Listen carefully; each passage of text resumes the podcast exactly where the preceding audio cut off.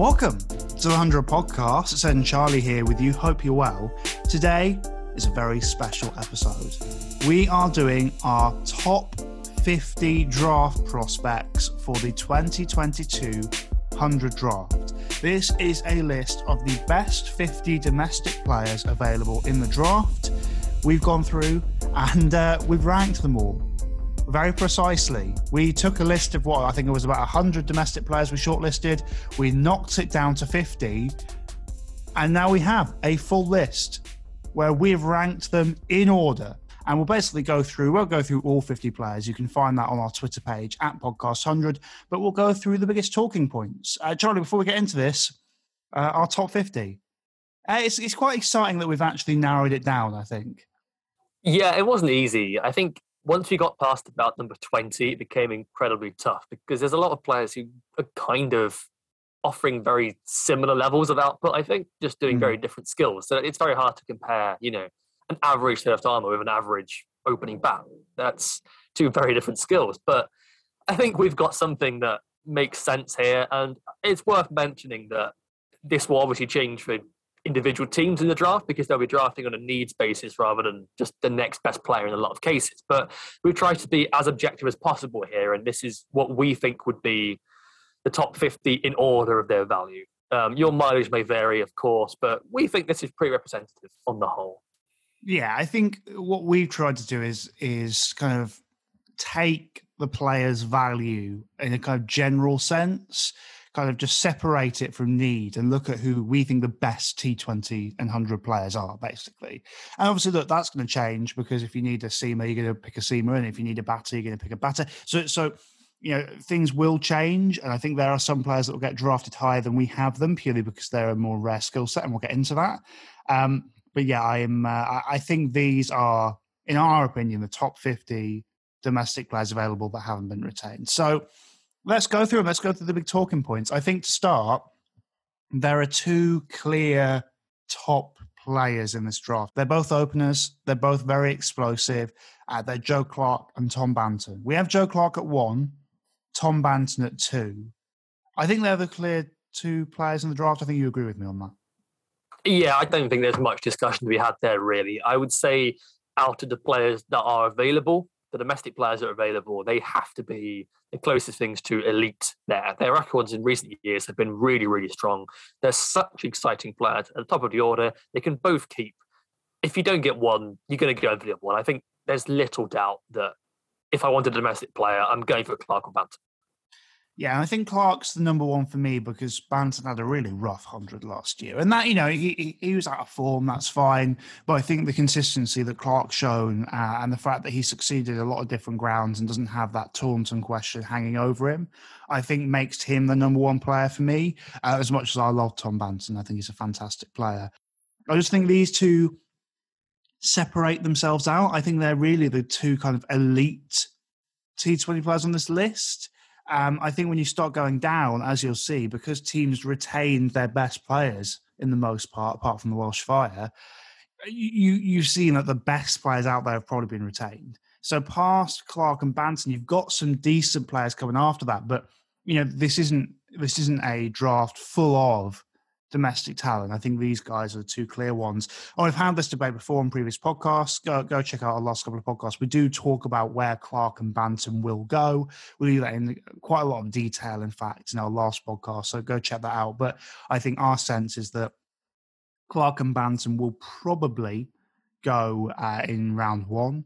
And uh, I think they could go as early, or they could go anywhere frankly. So we're we're interested to see how that happens. But let's move on from Banton and Clarke, the two clear distinguished players in this class, and go to what we've kind of defined as the next best.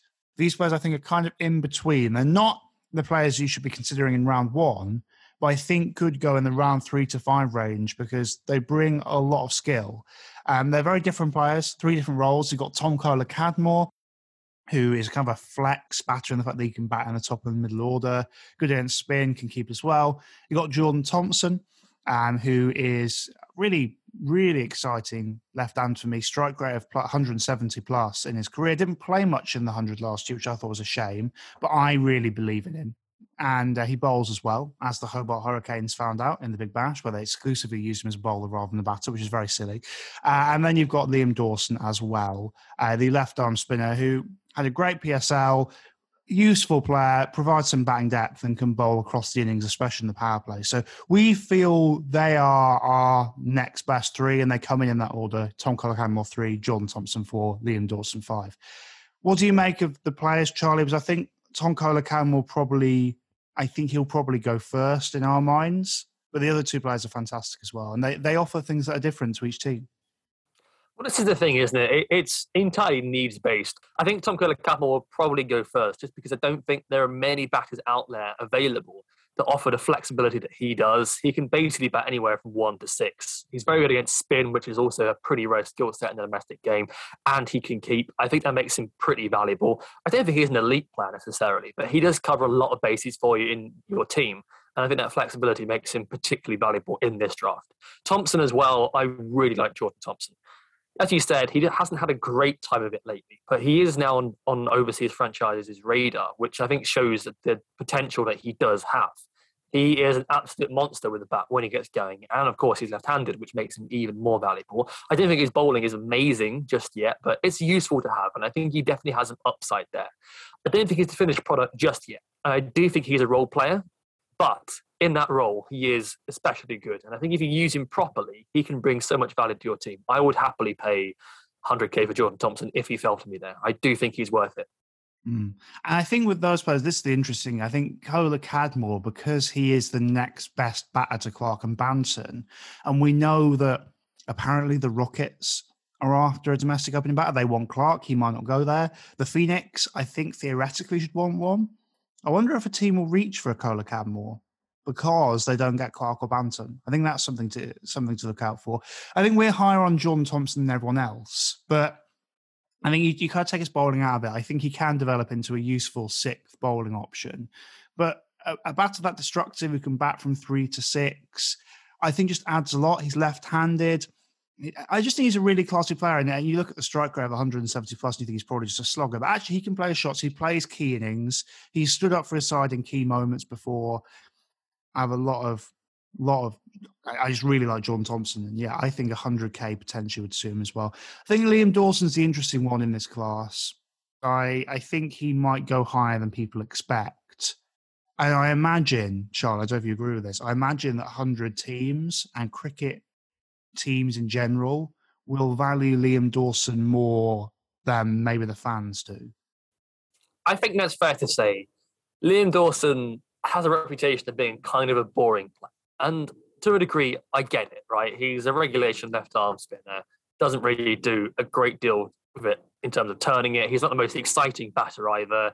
He's a decent anchor player. He doesn't he can hit a long ball if he wants to, but he doesn't do it particularly often. With all that in mind, he's not the most exciting player to watch. However, what he does do is those boring things incredibly well. And cricket at the end of the day is a numbers game. And Liam Dawson gives you very good numbers with the ball in particular. He is a very canny operator with his left arm spin. Yes, it's not particularly sexy, but he keeps it incredibly tight. He's very hard to get under. He's very hard hit for boundaries. And if you can't hit someone for boundaries, then you have a very good chance of winning the game. That's why he is a particularly useful player. There are some other left armers out there that do that job similarly as well. Tom Hartley is one at Manchester Originals, who I think is really good in a similar role. But in this draft, Liam Dawson is the standout in this role. And I think if you're looking for a player who can do that, then I think he's worth paying good money for. I really do think that despite the perceived boringness of what he brings to the table, he does it very well and he is valuable. Yeah, and I think with Liam Dawson, he he's just a nice balancing option for you because you can depend on him to bowl on the power play. You can depend on him to bowl in the middle overs. Left arm spin isn't sexy, but he will do a job and he'll do it well. And he adds some batting depth. And I think that's important. And you don't really want him batting four like Islamabad United had him, I don't think. But actually, I think in the PSL, he showed a little bit more intent early in his innings, which was nice. And I think you know, if in the right situation, he keeps that mindset with a bit more intent, he might actually be quite a useful batter for you. So I do think he can contribute if he can keep that intent level up early in his innings. So we really like Liam Dawson. I think the reason we have Kohler-Cadmore Thompson above him is because of age. I think with Kolo-Kamo and Thompson, there's so much upside. I think what they could both be really is phenomenal. I think with Liam Dawson, you know what you're getting, and he's a nice option. He probably will go earlier than Thompson, I think, but I think for us, we we would prefer taking Thompson. That's just our opinion. Let's move on to what we're describing as kind of tier two batters. This is kind of like the six to eight range. Um, we'll go through all the players in our top ten before we kind of delve into other subjects. But the tier two batters, kind of below Clarke Banton, and then Kolo-Kamo in this weird kind of one point five area. Um, we have Laurie Evans at six, Delray Rawlins at seven, and Ian Cockbain at eight we found this very tough to rank these. We swapped it quite a lot, Charlie. We've ended up with Laurie at the top. Why is Laurie valuable to you? What does he bring to the 100 side? Well, I guess similarly to Tom Kolo-Kamo, he is pretty flexible in terms of where he can bat. That is particularly crucial. He has opened the batting, although I wouldn't choose to do it myself. Uh, and he can bat anywhere from three to six, really he played some decent innings for Oval Invincibles last season. There was one really good one uh, where he he arguably a standing innings in the competition. I think actually he played last season. Um, but on the whole, I don't think he was used in a particularly clever way by them. He did very well in the Big Bash as well for Perth Scorchers. I think he has the recent form on his side. I'm not really a fan of recency bias, but if you look at his numbers over the last couple of seasons, he has consistently been very good. I don't think he's necessarily the most explosive player you're going to find there. Indeed, I think you'll find more explosive players below him in our rankings. But I like the versatility that he brings. Uh, I like the experience that he has. He's played in more or less every single franchise league out there by the IPL at this point and done pretty well in them all. Decent player of spin, decent player of pace. I just think he covers a lot of bases. I don't think he's necessarily the most exciting player, but I think when you're looking to plug gaps in your squad, and that's what a lot of teams will be doing there. Given that you know a lot of them have the bare bones of uh, of an eleven already mapped out, then the guy like Laurie Evans is quite useful because they can be plugged into whatever gap you may have available. So for that reason, I think he's a number six. Yeah, I think he he, did, he had a decent big bash as well, didn't he? So I think he's he's kind of proven as a strong performer in white ball, and he has been for years. I think he's not the biggest strike rate guy, which I think puts some people off, but he wins your games. He just wins your games, and that is a really important thing to have. I think he slots nicely into most sides because you know he's a dependable performer. Not the most exciting, but dependable. That's in contrast to our number seven, Delray Rawlins, who is an incredibly exciting performer, just not consistent in any sense of the world. We love Delray. There's a reason we have him ahead of Ian Cockbain but he's just not consistent, Charlie. And I think that makes him a very tough player to rank. It is. What he could be is a really superb hitter, so destructive when he's at his best. What he has been in recent years is a vibes player, a little bit. and and look, I think there are some teams out there that have room for a vibes player, but I think we're ranking him at seven based on what he could be and I think we all know what he could be. Mm. Uh, I think he might have played one game last season for Southern Brave. The very first one didn't really play again. Um, but I think there's definitely a team that can find a home for Delray Rawlins. I think if he slots into a more intent-based side, then by all means he has a lot of potential to go far. And he offers you a very useful part-time Slayer farm option as well. He's not amazing, but I'd happily chuck it to him for five, ten balls, and he will do a decent job there. And I think that's why he's that bit more valuable than Cockbain currently. Also, he's young as well. You have that upside to him. But on the whole, I love Delray. And I think if he can start being more consistent, he is a great option for you. Yeah, and I think for some teams, a player like Delray can be really valuable. I look at the Manchester Originals on that Old Trafford track, having a guy who can go after it's important. I look at the Trent Rockets, who don't really have an intentful left-hander in the side. Uh, they have Tom Moores, but I'm not sure he's going to get into that 11 he might be an option there, and then you can offer some bowling as well. I think there are plenty of sides who would be interested in him, and I just think when you have the basis of a side there already, going and getting an intent guy who can you know bat four to six and offer something might be important. Because I think what we saw with the Laurie Evans in the Oval Invincible side was it just didn't quite fit. And maybe you get more value out of having a guy like Delray in that role, who you can use in certain circumstances, can be that intent guy, great fielder as well. Um, I, I, just think that is valuable. So I, I think we probably still have Laurie ahead of him, but I think Delray, for me, is exciting because you look at that strike rate, you look at the ability he has to take a game away from teams. I just think he fits better for these sides. Whereas Ian Cockbain, who's more of a top order player, we, we like Ian. He's had a really good time of it, good big bash. But a little bit of recency bias there. He's been very good. He had a really good T20, T20 blast in 2020, like a phenomenal one. Really good big bash. But if you look at what the teams have, is he going to really fit into what they want to do? London Spirit. They already have Crawley and Maxwell and Lawrence and you know, the right hands at the top of the order, Adam Rossington as well. Welsh Fire already have Jonny Bairstow up there. Um, Originals have Buttler and Salt. Superchargers have Lyth, du Plessis. Invincibles have Roy and Jacks. Rockets have a load of top order players, Hales, Malan, Root. You know, Smeed, Moeen, Liam for the Phoenix. It just every single side has those top order options kind of sorted. And if they would like a top order option, they probably want it to be a left hander. And so I think that kind of curtails Cockbain's value a little bit.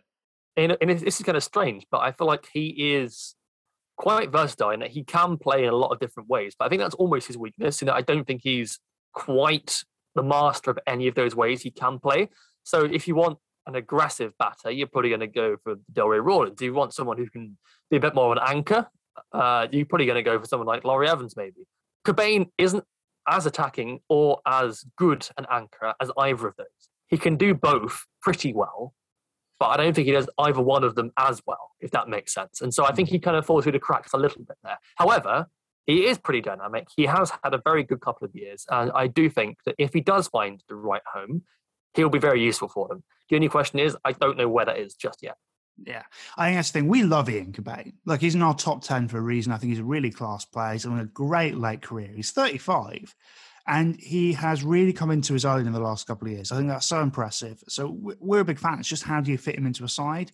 And so I think that might leave him kind of falling a little bit. But for us, that's not falling that far. I think for us, that's probably falling into what the kind of round six, round seven range potentially. So maybe higher, maybe higher. Maybe it could, it could be.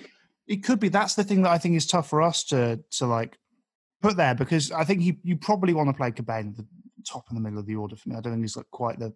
I don't think using him as a finisher is quite what you want when there are other options available. I think that's the thing. It's so tough to like to work out what his draft stock is.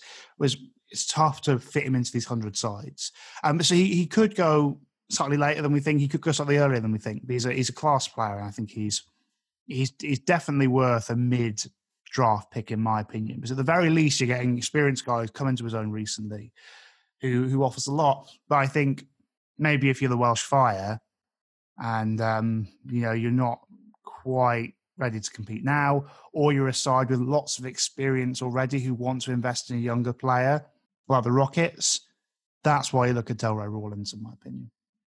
Let's move on to our nine and ten, and then when we get out of the top ten, we'll, we'll, we'll kind of skim through it a lot more. But but our players at nine and ten are Danny Briggs and Daniel Moriarty, the two slow left armers. We have Briggs at nine and Moriarty at 10. I think I would slightly prefer Moriarty, I'd say, but I think we ended up putting Briggs on top because I think you back his experience, and we also know that he can bowl in the power play, and that's more of a sure thing. So it's close, but two good players. I think the question is, how high do they actually go? Because they might be the nine and tenth players, but how many teams want a slow left armour? That's the question. Yeah, I think this is the thing. We've seen in the last couple of drafts that teams have typically gone overseas for their spinners. Uh, they go overseas for a leg spinner. Um, the role of side left armour isn't particularly exciting or sexy, but they can turn the ball away from the right hander, which is a very useful skill set. I don't know if it's the most valuable skill set. Probably isn't, if we're being honest. But I think Briggs and Moriarty both have a role to play for a 100 team. I don't think there's any question about that. Briggs didn't really play much last season. Um, and I, I, guess when you're a team like the Southern Brave, who certainly in a way they did, it was natural that they didn't really need a player like that anymore. And I think it's, you know, telling that he's been let go. But that's not an indictment on his skills. I think he does offer you an incredibly dependable option with the ball. Um, he's is he the leader wicket taker in the blast history? I think yeah, he is. he is the leading wicket taker yeah. in the blast history. And he also sneakily, what when he actually played, had a decent enough hundred. He he bowled well, I thought. Yeah, he did. He did. He's a very reliable option. You don't take that many wickets in the blast for no reason. Hmm. He is a really decent player. Is he exciting? Probably not. But if you're looking for a left armour and Dawson's not in the mix anymore, Briggs will absolutely do that job for you incredibly well. So yeah, for me, no question about it. He's a valuable player. Same with Moriarty. I think Moriarty has a lot more upside at this point. I agree with you. I'd probably pick Moriarty over Briggs because of that. But I think I'm thinking in terms of what teams will do, mm. and I think they'll probably lean to Briggs just because of that experience. But we, will see. We shall see. This is all very subjective at this point. Yeah, I do think Moriarty currently is probably a one phase player in terms of the middle overs. But I think you look at his record at Surrey, it's just so good. He, he, Daniel Moriarty has had a really fantastic young career. And I think when you, you know, I, I think, in my opinion, he's the number one spinner in red ball as well for for uh, for Surrey now. I don't think uh, Amar Virdi should get early season games. I think I should give it to Daniel Moriarty. I'm that big a fan. But, you know, you look at what his record has been in the blast. He's played two seasons, economy rate, you know, under seven for both of them. He's taken 28 wickets in, I think, 24 innings. He's just very consistent. And my favourite thing, he's played what, 24, 25 games at this point. He's only bowled five wides. He's consistent. He's tight. He takes wickets. He doesn't go for runs. And you just look at you know what he's done against decent batting sides, and he's consistently bowled well. He, you know, he's done well against Gloucestershire, Kent. Glamorgan's a different thing, but he's very tight against them. But consistently across his career, he just doesn't go for many runs. In fact, in the blast last year, he went for more than eight and over twice. He's just, I think he's just a remarkable player. I just think the question is how much do you value a better slow left armour than a potentially more explosive leg spinner? That's where the debate comes into me is where does, you know, where does Moriarty actually go? Because he's a leg spinner, do you draft Luke Hollman higher? Do you look at Freddie Heldreich and see Jake Lintott potentially and go him over Daniel Moriarty? I think that's the question for a lot of sides. So where does Moriarty actually get drafted? Uh, I think that's it's definitely something to think about because I think we've seen that Danny Briggs, Danny Moriarty in our mock draft have, have fallen to that kind of round nine, round 10 range where other players lower in our rankings have jumped ahead because of, I guess, that perceived positional value. Yeah, I do think it's such a needs based thing. And I think because of that, it's quite difficult to quantifiably say that this player is going to go above this player because we don't know what the teams are thinking. We don't know what they've decided they need. I think in terms of what we know players bring to the table, Briggs and Moriarty probably do go ahead of, for example, a Luke Hollman, just because I think they've got a better record. They've done it more and done it better. Mm. But if I'm picking a team and I've decided I want a leg spinner, then I'm probably going to lean, lean towards Hollman or Heldreich or, or just because I, I think that they offer something different even if their record isn't necessarily as great as Briggs and Moriarty. So there's a real debate to be had there. We don't have the answer. We're just providing you the questions, I guess. But um, I, I, think it's an interesting one. I'm really curious to see what teams do here because it could have quite a big impact on the way these teams go, particularly things as squad options who come into the team if, you know, an important player gets injured or is left out. I, I do think these kind of fringe players could be quite important to shaping a team season. So I'm really curious to see how it goes. Yeah, I'm curious just to see how much that positional value or positional scarcity even impacts them. Because I tell you what I think will cause their slide, and something that I think we should probably consider is that you can get a decent left arm spinner really late in the draft. That I'll just go through other left arm spinners in our top 50. You've got Mark Watt, he's down at 18. You've got Roelof van der Merwe uh, at 27. You've got Tom Smith of Gloucestershire at 37. You've got Liam Trevaskis down there at 45. There are plenty of good left arm spinners out there. And I wonder if teams look at this and they look at the scarcity of other positions, for example, Seamer, and think, well, we can get a decent left arm spinner later if he's going to be a complementary piece. So why would we spend big on Briggs and Moriarty when we can maybe get a Watt or a Van der Merwe later? That's an interesting discussion for me. And that brings us on to move outside of our top 10 and go to I think a discussion into where seamers rank in this, because at 11 we have our top seamer rank. He's Pat Brown. Then at 15 we have our second seamer. Might surprise people, Chris Wood of Hampshire, who has a good T20 record over the years, had a decent 100 with the London Spirit. These are our top two seamers, in my opinion, Charlie. I think they're the top two guys relatively clearly. We've got other guys, and we'll come on to our kind of second wave of seamers later.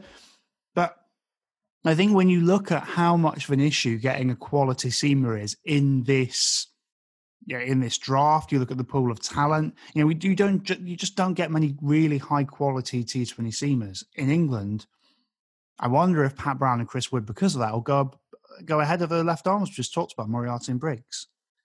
I think they will. I think they definitely will. Certainly above Briggs and Moriarty, potentially above Cockbain and Rawlins as well. I just think that most of the, the very good English seamers are already retained.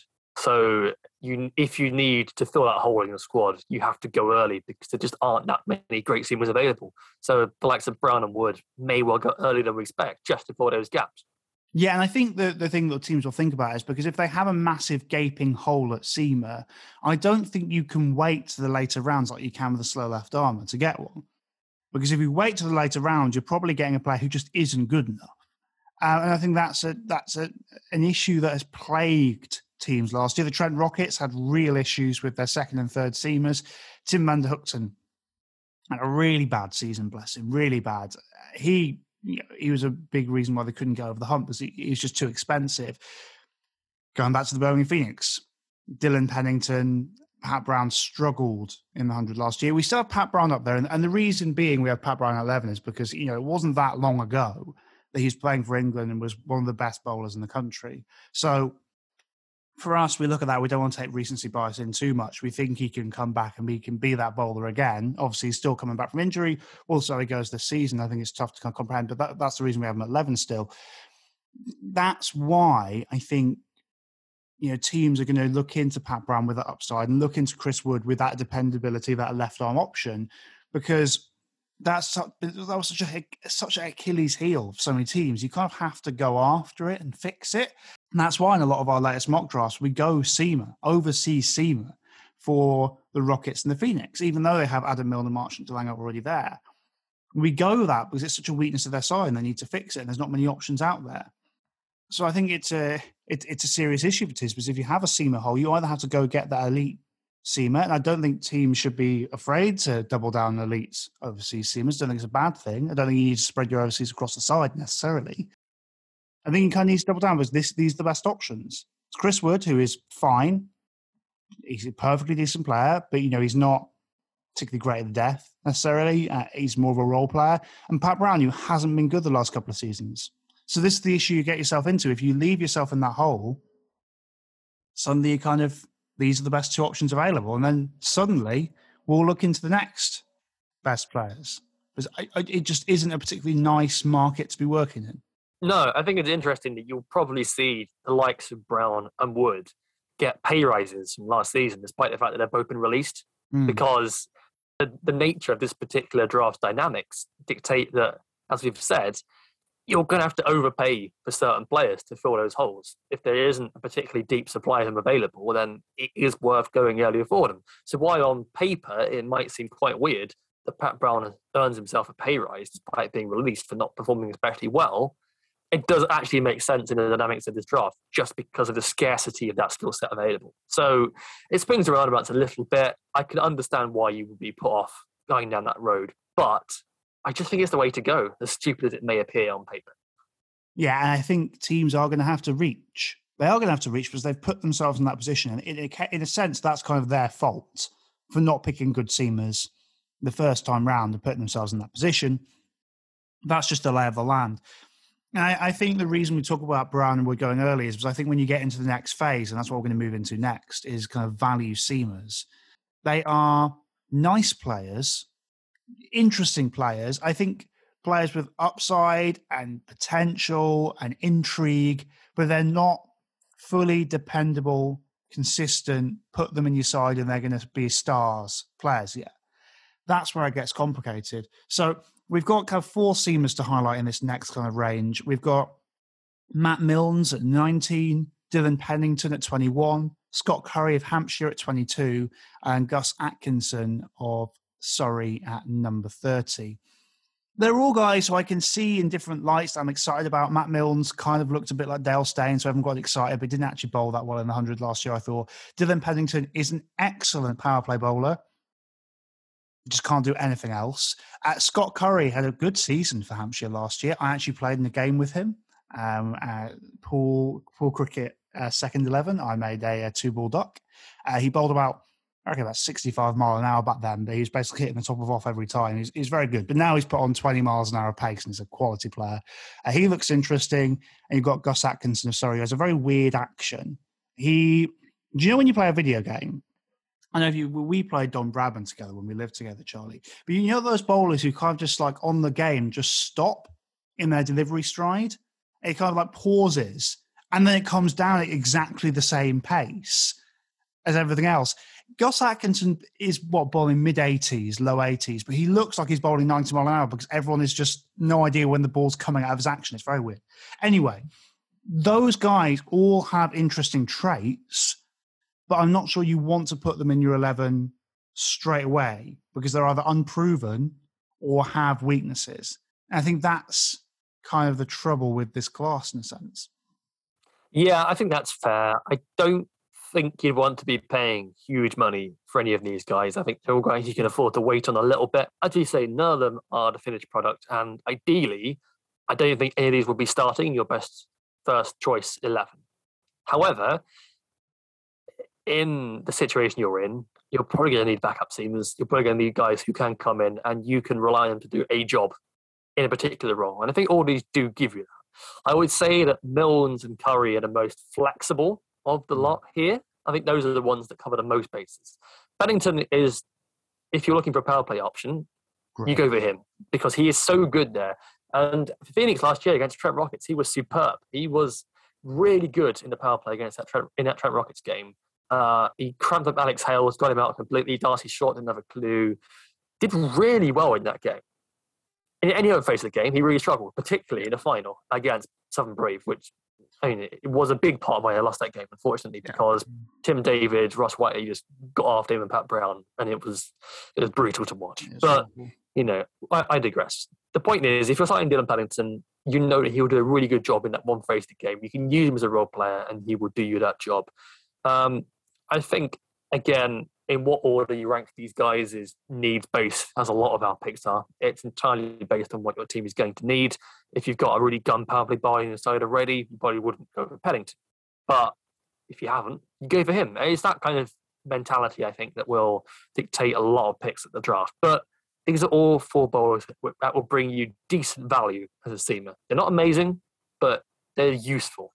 Yeah, and they're useful in those late rounds if you have a seam attack sorted already. I think if you ask them to step in, like maybe a, you know, an originals might, they they're going to have some problems. I think, and I look at all of these players and I, I see potential. We we've seen Scott Currie had a great 2021 blast. Still improving at the next level. We haven't seen much more than that. Gus Atkinson really intrigues me for the options. He's just very awkward to face. I just, you know, his returns haven't been that great in the blast yet, and I'm not totally convinced. But I, I think he can be. I, I, do think he can develop into a player. It's just these guys are all developmental guys. You want to take swings on late in the draft. You probably want to be taking them in like rounds 11 to 14, take a swing, see how they go. Whereas instead, you know, teams are going to be depending on them to start straight away. I think that's where you get into issues because really these guys should be on the bench coming in if necessary, and guys you look at in the future. I think that's where teams are going to struggle because, again, we, we look at teams who need a seamer. You know, if the Trent Rockets, for example, play one of these guys, I think they'd struggle. If the Superchargers maybe were to bring in one of these guys rather than overseas seamer, that's not going to go well for them. I, I, I just think that this is an awkward phase where these are the next best guys, but the fact that they are three to six in the domestic seam rankings really shows the kind of lack of depth and or quality in the seam class as much as we like all of the players individually. So interested to see where they go. I do hope that teams don't reach for overseas seamers. I think they, they what they really need to do is go and get key overseas ones, then take these guys later, let them develop, and maybe next year when you're looking to release an overseas SEMA, you see what you, you've had them around for a year and you can see what they're like.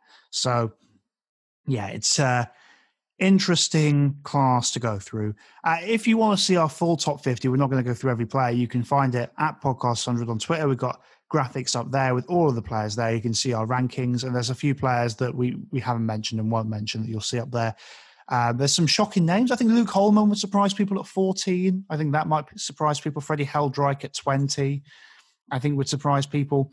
And I think that's kind of where I want to go next. Is kind of guys who are less proven, but have a lot of positional value. I think this is something we talked about with Briggs and Moriarty. I think proven, strong performers you know out there who are playing in a position of slow left, slow left armour, which isn't really as valuable to teams. But then there are guys in our top 50, Heldreich at 20, Archie Lenham at 25, and Dan Douthwaite at 26, who fill roles that are really valuable. People might look at Heldreich as the next Jake Lintott.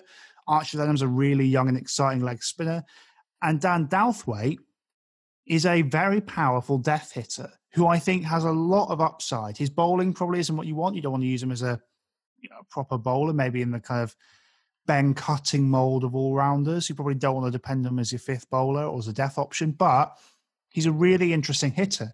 And I'm so excited, Charlie, to see where these guys go because you might say, well, Freddie Heldreich isn't as proven as an Adam Hose or Roelof van der or whatever, but actually when you when you look at the upside that he brings, the upside that Archie Lenham and Dan Douthwaite brings, whilst they're 20, 25, and 26 on a board, I think they could go much higher. And it's interesting to see where teams will value them. It's the thing. If you want something totally different in your bowling attack, Freddie Heldreich is probably the most exciting player on this board.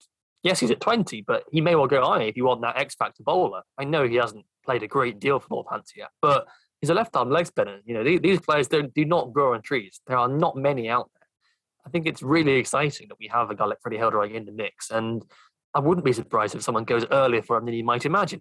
Similarly with Lenham as well. Again, leg spinners don't grow on trees, do they? Eh, and he is pretty good. He had a very good season for Sussex last season in the blast. He's incredibly young as well. He's only going to get so much better. If you invest in someone like Lenham, take him under your wing, get him in early, the sky is the limit. And Douthwaite is a guy I really like. I, he is similar, I suppose, to Thompson. I guess that's really the only rival you have available in that kind of mold as a big hitter who can bowl a bit of seam. But he's very good at doing it. I know it's an old cliche, but he does hit the ball in quite unusual areas. I hate saying that, but it's true. he does. He hits a long ball in unusual parts of the ground. He is very valuable. He hits a lot of sixes. And let's face it, John, a huge hit of players out there who hit as many sixes as he can do. I think if you give him a chance, he will go well for you. Does he start in every team? Maybe not. But if you want to strengthen that batting lineup by having an absolute beast, an enforcer coming in at number six, then Dan Douthwaite is a very good guy to have in that role. So I think these guys, we've got them kind of mid table, but again, I wouldn't be surprised if they go higher just because what they bring to the table is quite unusual and those unusual skill sets are valuable. Yeah, and I think there are certain teams that need it. So I think, you, I mean, the, for example, the Brave have David and Whiteley. They certainly don't. The originals have Jamie Overton for that role. They don't. But the Welsh Fire could do with a power hitter in the middle order. I, I think the Spirit could do with a finisher. I think there are plenty of teams who could need what Dan Douthwaite wants. And look, I, I think we will unashamedly say that behind his agent and his mother, we are probably the biggest Dan Douthwaite fans in the world. But I, I think we I, I think when you look at him, he is just a really intriguing guy who can play big innings. He's proven he can play match winning innings. Uh, he just looks like a player who is meant to be a good hitter. He's not one of those players who kind of plays those awkward 20 off 10s where he's hacking it. He looks like he can become that dominating player. I think you, you, you watch him play and you look at what he's done, you look at some of his stats. I think there's intrigue there. And I think there are certain positions where you look at him late in the draft and you think, okay, let's pick him up and develop him. I, I think that's a similar thing to Lenham. Let's pick him up, develop him, see where we're at with the year. That's what you want with your late draft picks. I think Freddie Heldreich's the interesting thing. Is he the next Jake Lintott? Will teams go chasing the next Jake Lintott? I'm interested by that, and I think Heldreich might go relatively early. He's had good returns to the Blast, just not particularly proven. So interested in that. As I said, if you want to check out the rest of our top 50, head over to our Twitter page at podcast100 because we're going to skip through quite a lot of players now. We've only got a couple more things we really want to touch on. And there's quite a few names from this kind of 27 to 35 range Ed Pollock, Aaron Lilly, Luke Fletcher that, that we'll skip over because I think there's uh, another thing that I want to talk about. And it's kind of similar to Archie Lenham in a sense. A similar, it's a similar discussion, I think. It's those young guns who might come out of nowhere and be worth developing. The guys I think about and we've put here are Jacob Bethell at 36 and Rehan Ahmed at 49. Jacob Bethell has played a handful of professional games. Rehan Ahmed has never played a professional T20 previously, but we saw what they did at the Under 19 World Cup. We see the value they bring, and we feel like they are worth their potential, their upside is worth a berth in the top 50. I don't think either of us would be desperate to put them in our sides and to draft them, but I think they are worth consideration. So, what is it about Bethell first, Charlie, that makes us put him at 36? It's the intent that he offers, really. He is an aggressive batter, he comes at it hard, and that's such a valuable asset. I look at teams in the 100. I see Birmingham Phoenix, for example, a team who I see is invested in young players who are full of intent, like Will Smeed and Chris Benjamin, and look how well they did. So I can see a pattern for guys like Jacob Bethell to come through and make a name for themselves in a similar way. You know, I think there's definitely some teams out there that could do far worse and take a look at a young guy who is aggressive with the bat. This is not a hard one to work out as far as I'm concerned. You look at Dewald Brevis, right? Mm. Dewald Brevis went for more money in the IPL than I think we probably would have paid for him. But it clearly shows you that there are high quality T20 teams out there willing to pay good money and invest in a young T20 batter who is aggressive and has lots of intent. So there is kind of there's previous for this, and I can see Bethell. I don't think he'll go nearly, you know, in the same kind of money bracket as, as Dewald Brevis did, relatively speaking. But I can definitely see a Birmingham Phoenix taking a punt on him. No question about it. Yeah, and if it's a late pick, again, you just want to try something, see what he can develop into. I guess why not? I think it is a punt because his returns for the Birmingham Bears just haven't been good in any sense yet. I think you probably want to see him play some professional cricket first. But hey, look, this top 50, do you really want to take a, a I don't know, Sam Hain and David Lloyd, and Alex Blake, when you have other options up there and there are probably better players you've retained already, when you could have a go at Jacob Bethell and see what he could develop into. Hey, get that young player at that low price bracket. You could probably retain them there for a couple of years. We've seen that with Will Smeed, for example, uh, who's been paid next to nothing by the Phoenix. You you have the upside of getting a really high quality player on the cheap for two or three years. I think that that is really something that teams can tap into. The other guy, Leicestershire lad, Rehan Ahmed, he didn't. He was fine in the Royal London 50 over tournament last year. He was he's all right. He, I don't think he'd blow anyone away. He looks like a talented prospect. Still got a way to go. Um, hasn't played a professional T20 yet, but you just look at what he can offer. Bowled so well in the Under 19 World Cup. He turns his, his googly a ridiculous amount. And we talk about rarity in terms of you know positions and players. There is nothing more valuable than a leg spinner who can really rip it and who has potential. And again, there's a reason he's 49 on our board. Is he's not played professional T20 yet, and we've not quite seen him really. We, we, we, he's not proven. No, there's a reason he's 49 on our board. It's because he hasn't played professional T20 yet. He's not proven yet, but yeah, we probably wouldn't draft him, but he's in the consideration for our top 50 because he's such a rare prospect. You don't get many players like that. And you've seen the viral clips of him already, I imagine, of, of beating players with his massive googly. And I just think he looks like an impact player. And the fact that England under 19 used him as their strike bowler, I think excites me. So he's worth consideration at the very least. And I'm excited to see what Leicestershire do with him this season. 100%, 100%. I'm very excited by Rehan Ahmed. I don't think you go very high from him. I think he's definitely a you know last couple of rounds pick without a doubt. But there aren't that many leg spinners out there who can turn the ball like he does. And yeah, he's not played a professional T20, but mm, Chris Benjamin had played like one, and look how well he did. I'm not saying you know he's going to necessarily make the exact same impact straight away, but I think he has the potential to be a gun X factor bowler for you. And when you have that kind of skill set at such a young age, you've got to invest in that talent because, like you say, you retain them year after year after year. They're going to get better and better. I think if you don't get in there early, someone else is going to step up for more money, and you've lost them, and you're never going to get a chance to get that player back again. So I think it's worth going in early, um, as in going in early in their careers rather than going in early yeah. in the draft board for these players. I just think you have so much potential to pick up tomorrow's superstar. And why wouldn't you do that if it's there? And given the choice of Rehan Ahmed or Dom Bess, you know, Dom Bess is a probably decent off spinner. He's probably more proven at this stage than Rehan Ahmed. I mean, definitely he's more proven. But when you look at what the ceiling of these players could be, Rehan Ahmed in T20 cricket has so much of a higher ceiling than Dom Bess. So I think it's worth going down that route rather than the proven solid route. You have to go down the route of I'm going to take a punt on this guy who could be amazing. Yeah, and I think the thing is, we we don't consider him as one of the best 26 players to be drafted yet. But I think his value is interesting to a team, for example, like the Southern Brave. The Southern Brave have zero holes. They're going to go get a left arm spinner somewhere um, at some point. They're going to go get Quinton de Kock in the first round. They'll probably get a, another batter in somewhere, maybe another seamer. But with their last pick in round 14, when you have such a complete side, when you are so dominant, they can take a swing. There's nothing stopping them taking a swing. And I think, you know, even if Rehan hasn't played a professional T20 game yet, Sonny Baker didn't last year, and he was picked up by the Rockets, I believe, um, as a backup player. I think you can just take a swing. So I think if you are a Southern Brave, this puts you in an exciting position because you have all you need sorted. Why not take a swing on Rehan Ahmed? He could be an incredible player.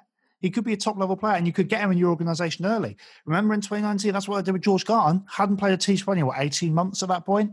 Snapped him up, one of the stars of the tournament last year. And they can do a similar thing. They have that flexibility now. Dewald Brevis, by the way, who did he go to? Mumbai Indians. Who's the coach yeah. of Mumbai Indians? Mahela Jayawardene is a very canny coach, two games into the tournament, but he knows how to build a squad as well. And I think that's something that they should look into.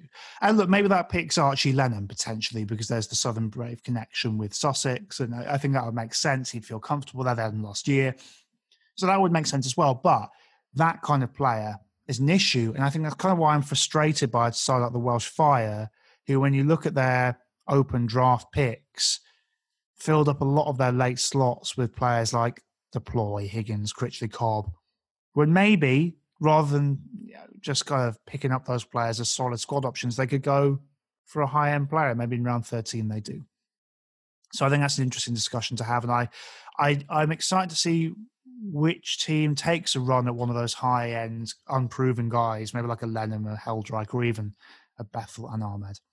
So there we are. That's pretty much it. We've got one more player to go through. As I said, if you want to find out everything, our top 50 is on our podcast Twitter page at podcast 100. And now we come to the 50th player on our board. Look, when you get to number 50 of our top 50, and there's only 25, 26 domestic slots in the draft available, we're not going to draft this guy. But we really wanted to mention him because we've watched him bowl and we think there's a lot of potential there. It's Somerset's Ollie Sale.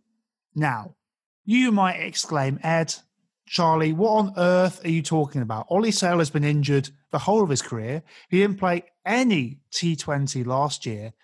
And when he's played T20, his economy rate is uh, 10.43. Probably not looking particularly good. But the reason that I've been championing Ollie Sale and the reason we put him in is when we talk about raw traits, he's 26. I know a little bit old, but he bowls quick like genuinely quick, bowls high 80s, I think. He can get into that. He has really good slow balls that deceive batters. He has the potential to hurry players up. He takes wickets, bowls a lot of Taunton, which I don't think has helped his economy rate. I think there is the potential here, if Ollie Sale can avoid injury, to really break out over the next couple of years and develop into something really special. I'm not going to draft him. He's in the top 50 because I just think he's got a load of upside and I wanted to include him. So I think he's a player that I just wanted to stick out there as a guy who could break out this year on the way back from injury. I just think there's a lot of untapped potential there. And again, not drafting him now. Record isn't particularly great. I think a lot of the statsy people will look at us and think we're idiots. But I think there's a lot there with Ollie Sale. And I think he's a guy who could potentially break out in the blast this year. And don't be surprised if in the next couple of years, if he avoids injury, finds his way to the 100. Yeah, I think we've always seen glimpses of what he can do. Whether or not he's been able to put them together enough is another question. His stats say he probably hasn't.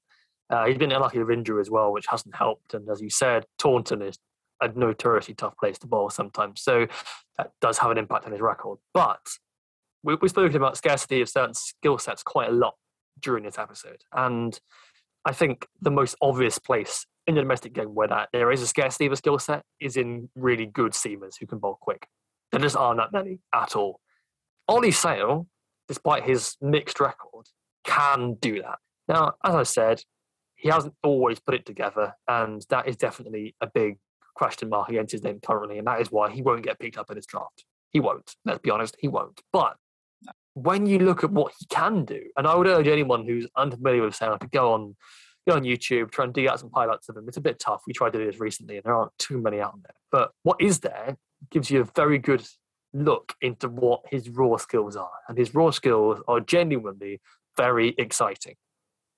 I think that in years to come, not now, but in years to come, if he remains fit, I believe he's in the, the trail back to injury from injury now, and he should be ready to play. I think for the upcoming last season. Mm. If he gets a regular run in the side, there's no question for me that he will show what he's about. His record will improve, and people will start to think this Ollie Sale guy is pretty good. I think stats are very important, clearly, and I am not for one second suggesting that we should ignore the stats, right? Stats give you a great look into what a player's all about. They are invaluable. But they don't always give you the full picture. What stats don't necessarily show you is something that you can gain from the old fashioned eye test, which is obviously flawed, right? The eye test can be very flawed. And I'm not for one second suggesting that you should just look at a player and be able to say he's good or he's not very good. You can't do that. But if you combine the two together, you can kind of get a fuller picture of what a player can offer you. And with Ollie Sale, you can just tell that he has a nice action. You can tell that he's quick, and you can tell that he gets bounce and good slower balls. That isn't something that a lot of players with better stats have got. Uh, I just think that it allows you to tap into some of the upside that you might miss just going on a player's basic stats. And when you look at Sale Bowl, you can get that complete picture. And I do think that you can use that to tap into something that other teams aren't going to see. I think in a draft, you're always looking to find the bargain that other teams haven't necessarily spotted. You're looking to find a gem that may well blossom into being a really high quality player in years to come. I'm not saying it's Sale yet, but I'm saying in a year or two down the line, that may well be him. Yeah. I think I think this is the thing with Sale and stats based selections is that you don't have to be quick and tall and have brilliant slow balls to be really good. Matty Potts is a good white ball operator. He doesn't look fantastic, but he's a really good one. So stats can tell you a lot about a bowler, and you don't have to be quick and tall and all of these things to be a high end player, but it helps. Like it doesn't automatically make him a better bowler than anyone who bowls at a lesser pace uh, and has a better record. But what it shows to me is he has the upside to be a really special player, a really good player. And again, we wouldn't draft him this year. I don't think either of us would. Obviously, you got to see him play. But when the wild card picks come around, maybe when next year's draft comes around, he interests me because, again, I urge you to look him up. He hits batters with pace. He has deceptive slow balls. And if he can get past all of those injuries, I think it's really intriguing. So, just an interesting discussion to have. And I think know, we we love our stats here, but I do think it's an interesting opportunity to maybe look at guys and watch guys who don't have that high end statistical stuff there, but you can actually go and watch them and think, hey, that guy could be really special. Similar thing with Bethell and Ahmed. Go watch them, see their potential. I think that's something that sides should look at. So I don't think any of those three will get drafted. I don't think I, I wouldn't touch Ollie Stale with a barge pole at this point, given his injury record. But in the future, he's just a player that I wanted to highlight and we wanted to highlight because we really like him. So there we are. There's our top 50. If you want to go see the full list, it's full of really intriguing names. We couldn't go through all of them. Joe Denley, number 13. Our boy Luke Hollman, number 14. Yeah, there's, there's lots of interesting discussions to have there. Won't have the time to do all of it because you know, this would be a three or four hour podcast to go through every name. But if you want to go check out our top 50, uh, it's at Podcast 100 on Twitter. If you want to give us abuse, it's also at Podcast 100 on Twitter. But that's all we have for now. We'll have a final mock draft coming up before the 100 draft itself. The 100 draft is now on the 5th of April. So we will have a final mock draft coming soon, and we'll also have reaction coming out of the draft as well. So make sure to stay tuned to us here on the 100 podcast. And thank you very much for listening. We'll see you very soon.